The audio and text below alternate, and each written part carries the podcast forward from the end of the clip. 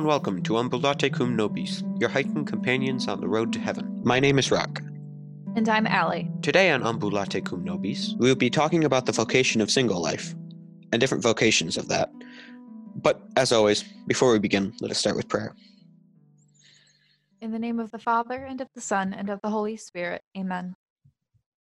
O God, for whose honor the Bishop Saint Stanislaus fell beneath the swords of his persecutors, grant, we pray, that we may persevere strong in faith even until death.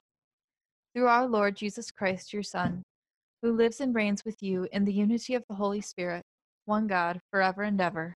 Amen. Amen. Saint Stanislaus of Krakow, pray for Pray us. for us. Venerable Fulton Sheen, pray for us. In the name of the Father, and of the Son, and of the Holy Spirit. Amen. So, as you heard from the prayer, the saint of today is Saint Sta- Stanislaus of Krakow. However, this is only his feast day in the old calendar of the church.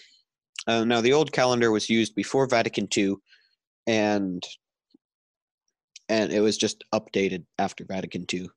So we still, for the most part, observe the saints.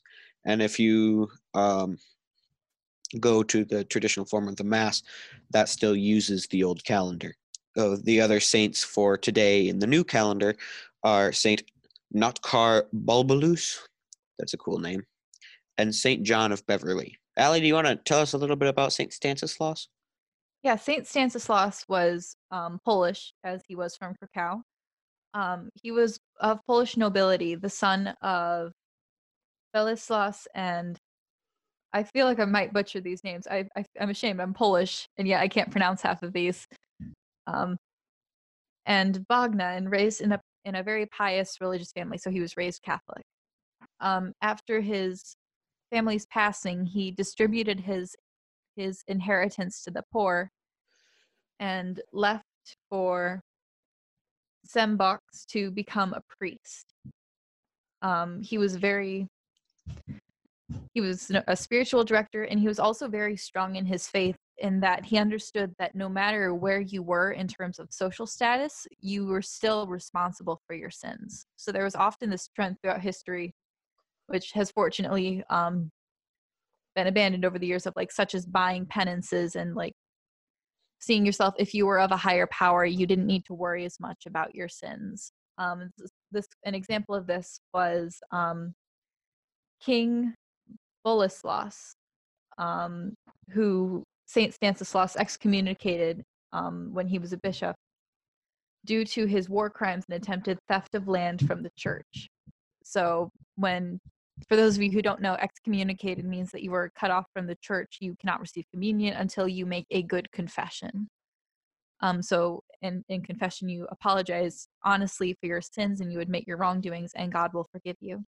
He's always open to forgive you, but penance is especially a time where your sins are completely washed away. Um, so King Boleslaus um, would not go to c- confession. He would not um, atone for his sins. So Saint Stanislaus excommunicated him, and because of this, he was murdered while celebrating the mass.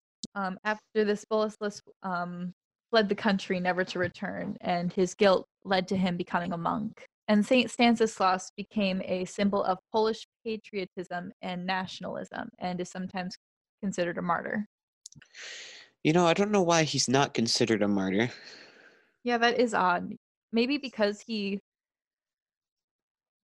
because he, was executed because he refused because he was executed because he excommunicated him. So perhaps it was like unlike other martyrs such as um, Saint Cecilia, who was executed while she was um, while she was did while she was protecting her faith in Christ, perhaps because of the circumstances in which he was killed. He wasn't killed because he was Christian and because he wouldn't deny his faith, but more because he was not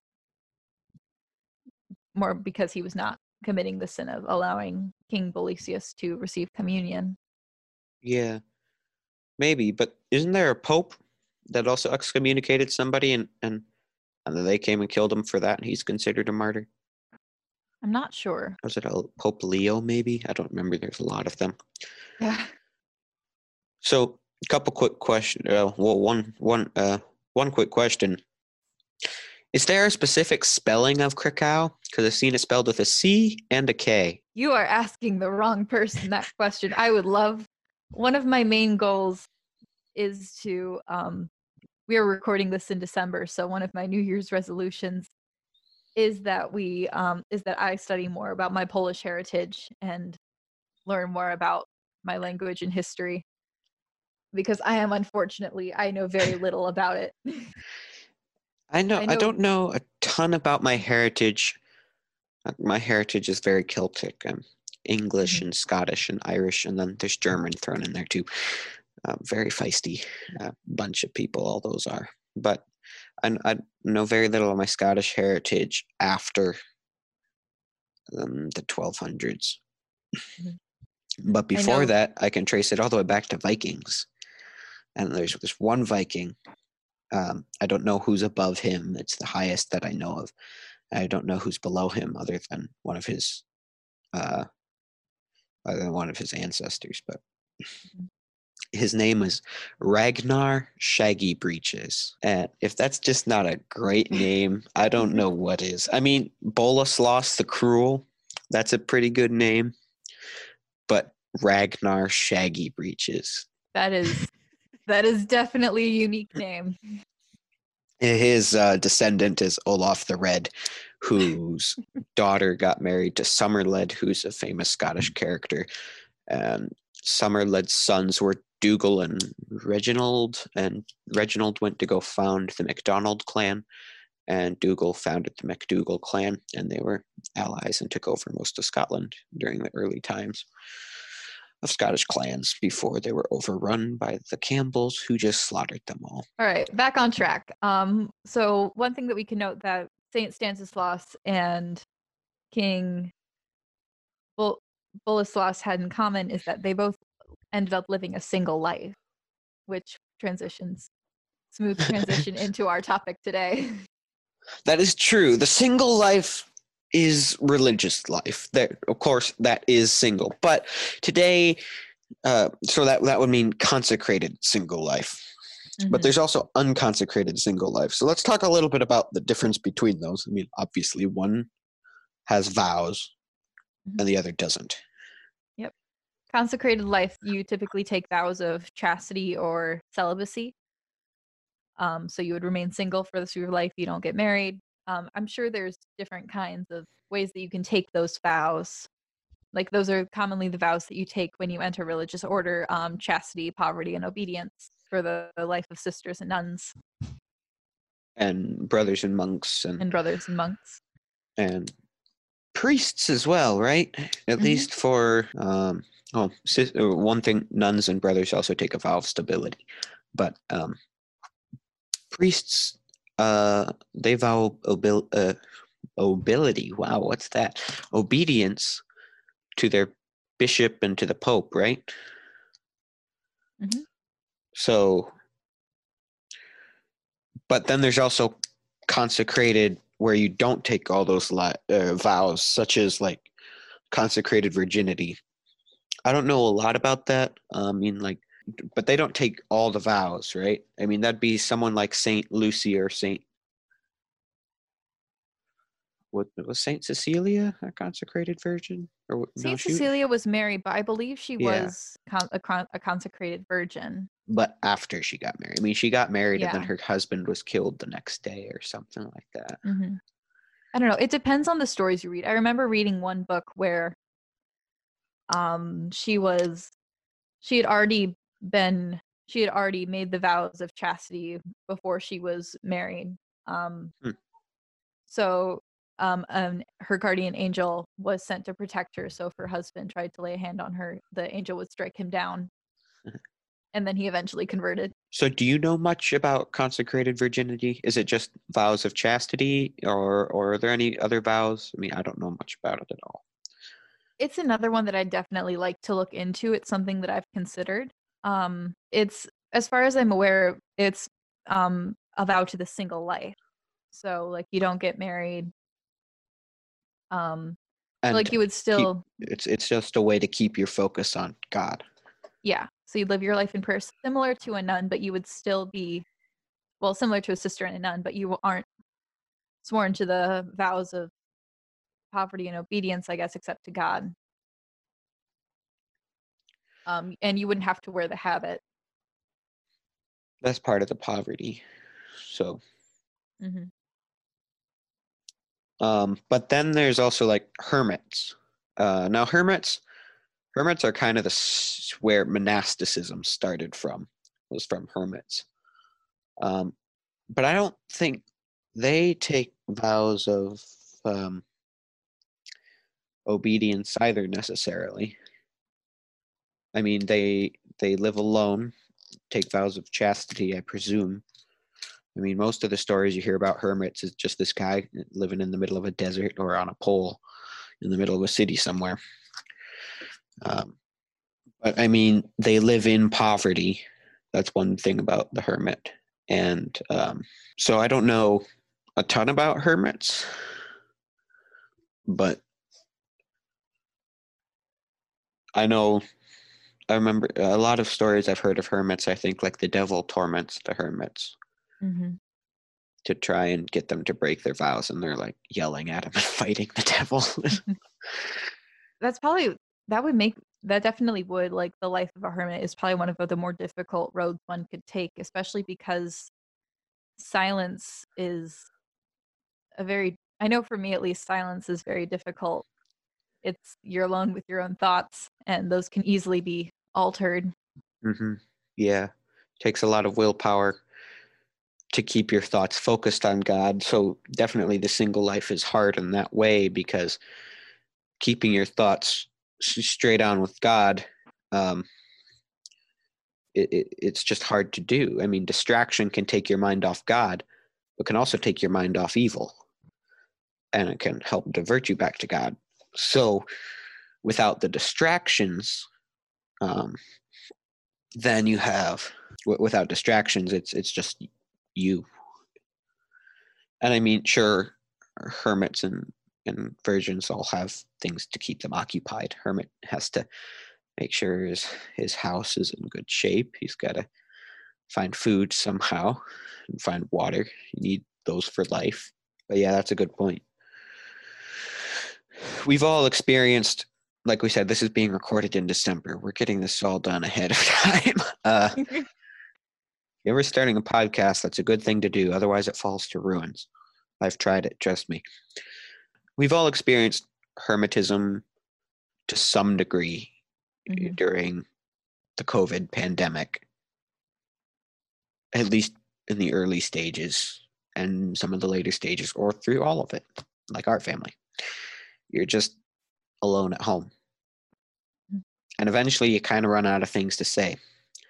And so you're just kind of sitting there with your own thoughts. I don't know. I sometimes enjoy being alone, though. I've been Yeah. more recently out in the woods a lot, but that's like trying to outwit rabbits and raccoons and possums. Mhm. I got a book about trapping for Christmas, so furs, here I come. I know one thing that I really appreciate is my alone time. Like I enjoy just having resting and not having to worry about conversation with a lot of people. But one thing I've learned during the COVID is I definitely need that at some point. Like I need to have conversation with other people. And as a hermit or consecrated virgin, that doesn't mean you can't talk to people. Mhm. I mean, often people would come seeking hermits' advice, and it was by their own will that they would or would not Yeah. talk to them. And consecrated virgins can also live like an everyday life. Um, like they they have their own house and Sometimes they live as a group too, right? Mhm. So, yeah, that's closer to like a convent. And Mhm. it wouldn't surprise me if some orders of nuns kind of started out that way. I mean, I think the poor Clares did because like she was the only woman follower of St. Francis, so they kept her in a Benedictine monastery and then other people uh other women joined her and, and then they finally started their own. So that's all the consecrated single life, but there's also the unconsecrated single life, which, as an example, Rock and I are in right now. Like we're called at this moment in time to be single and focus on our studies in school. Yeah, that that goes along kind of with what we said in our first episode. If you've forgotten, go back and listen to it about our ultimate vocation being to to constantly seek out what God is calling us to, and that may change. Like as as a child, you are called to an unconsecrated single life. I mean, mm-hmm. that's just part of it, and that may change. But uh, you may be called to that throughout the rest of your life, also for instance, uh, our, mm-hmm. our old music teacher um, was just devoted to his profession. I don't know if there's any consecrated or unconsecrated about that. I never asked, but it seems to be that way with a few mu- musicians I know, where you're just devoted to your profession, and that can be a good thing. You can devote and give your profession fully to God, and and and live that way and kind of live like the Benedictines pray and work and give that work that you're doing to God without being in an order. Let's see uh, what the Catechism has to say about single life. What would you What would you find that under? Um, maybe vocation. Yeah. Or maybe the vows of chastity, poverty, and obedience. Oh, here's virginity for the kingdom of heaven. Okay, well, it's not under vows and it's not under vocation. Um, maybe there is a section that says virginity for the kingdom of heaven. Um, 1620. Oh, here it is. It starts at 1618. All right. Christ is the center of all Christian life. The bond with him takes precedence over all bonds, uh, familial or social. From the very beginning of the Church, there have been men and women who have renounced the great good of marriage to follow the Lamb wherever he goes, to be intent on the things of the Lord, to seek to please him, and to go out to meet the bridegroom who is coming. Christ himself has invited certain persons to follow him in this way of life, of which he remains the model. For there are eunuchs who have been so from birth, and there are eunuchs who have been made eunuchs by men and there are eunuchs who have been, who have made themselves eunuchs for the sake of the kingdom of heaven. He who is able to receive this, let him receive it. Both the sacrament of matrimony and virginity for the kingdom of God, or uh, hermits, just single life in general, basically, come from the Lord Himself. It is He who gives them meaning and grants them the grace which is indispensable for living them out in conformity with His will esteem of virginity for the sake of the kingdom and the Christian understanding of marriage are inseparable, for they reinforce each other. Whoever degenerates marriage also diminishes the glory of virginity. Whoever praises it makes virginity more admirable and resplendent. What appears good only in comparison with evil would not be truly good. The most excellent good is something even better than what is admitted to be good. That comes from what was that? Saint John Chrysostom. So it's Christ Himself who defines single life. So basically, by choosing to live a single life, you are choosing to conform your life as similarly with Christ's on earth. I mean, what better way is there to do that? I was at Mass this morning, and the priest saying Mass told a story, and he uh, uh, during the homily, and he said he said I didn't become a priest to have fun. I became a priest to die. I became a priest to die for Christ, to give my life for Christ, and to fight as hard as I can for Christ. And if God wills it, then I will die for him. That is the attitude we need to have towards every vocation. Is this is not for us. It is it's for God. We need to be willing to die for Christ. And we see that in examples such as saints who have lived a consecrated life. Um, we mentioned earlier Saint Lucy is an example of this. She was a child, but um, she gave her life to Christ and made a vow of chastity to him. Um, when she was told that she would have to I believe this was Saint Lucy, who was when she was told she would have to marry, she refused, and because when she was revealed to be Christian, she was threatened with death but refused so. Um, Saint Agnes is another example of this refused Mhm. marriage due to her vow of chastity, um, and was also executed. And they even tried to, with her especially, they tried to shame her. They um, stripped her of her garments um, and led her out into the public square. Um, and anyone, and there was a man who tried to look at her with lustful eyes, and he was immediately struck blind. Oh, okay. I was reading um Saint Rita of Cassica, and I was like, wow, she's a lot like Maria Goretti, but I read it wrong. I thought like her her husband um, stabbed her to death, and then it went on to talk about how she joined a monastery. I'm like, wait, what? But no, it says before her husband was ambushed and stabbed to death. Oh. so nope. Saint Bede.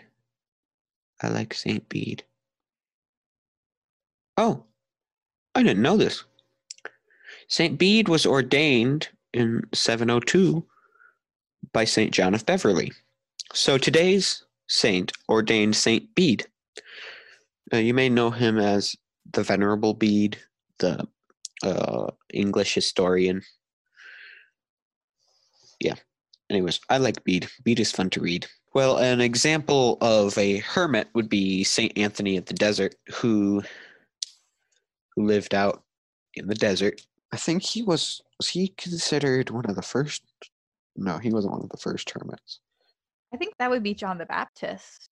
That's true. Yeah, John the Baptist was um w- lived a single life, and and Mhm. uh, yeah, I guess he could be considered the first hermit. Mhm. And he lived in poverty, and he didn't conform his life to the way of Christ, although Well, he dedicated his life to to preparing To- for mhm. Christ. he he would baptize. I would I baptize you with water. He will baptize you in the Spirit. hmm And his humility definitely shows that he he was preparing for Christ and and was ready uh, for the coming of Christ. So maybe now is a good time to talk a little bit, since the season's almost over, about why it's important also to live your vocation well. I mean, we talked about some of this in the first episode, but we didn't mention the second coming either. Yeah, we don't know when it is, we don't know how it is, we don't know how it works, but we know Jesus is coming to earth again. So it's important that we always be ready. And like we had said, in, in order to get to heaven, um, you, you must live out your vocation.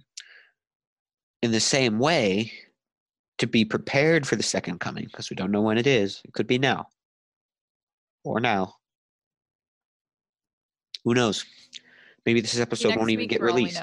I mean, the Mormons have tried to predict the end of the world so many times. There have been plenty of conspiracy theorists that have also attempted. We're still here. uh, but we need to live out our vocation to be constantly be ready for that. And in single life, that means living your life in, in conformity with with how Jesus lived, essentially. And you'll notice in the Catechism, it said Christ chooses. Was it was it was it like a select few? He chooses a specific number, so he has, so he calls certain people to that. This is definitely not for everybody, partially because it's not possible for it to be everybody. But also,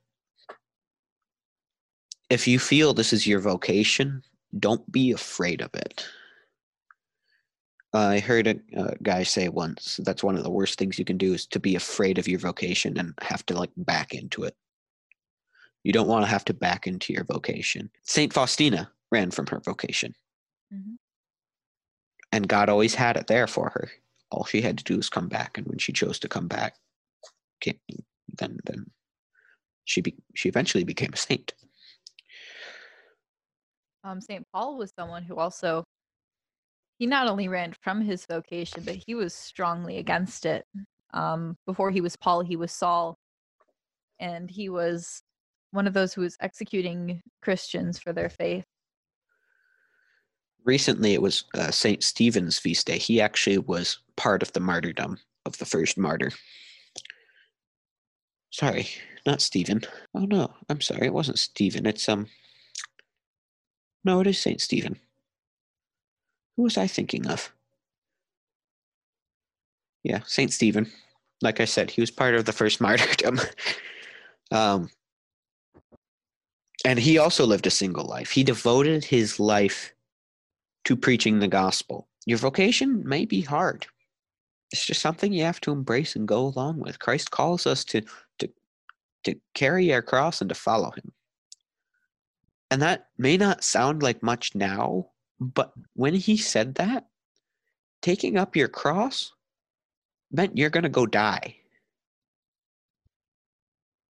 Today, that'd be like pick up your gun and follow me into battle, but not quite the same.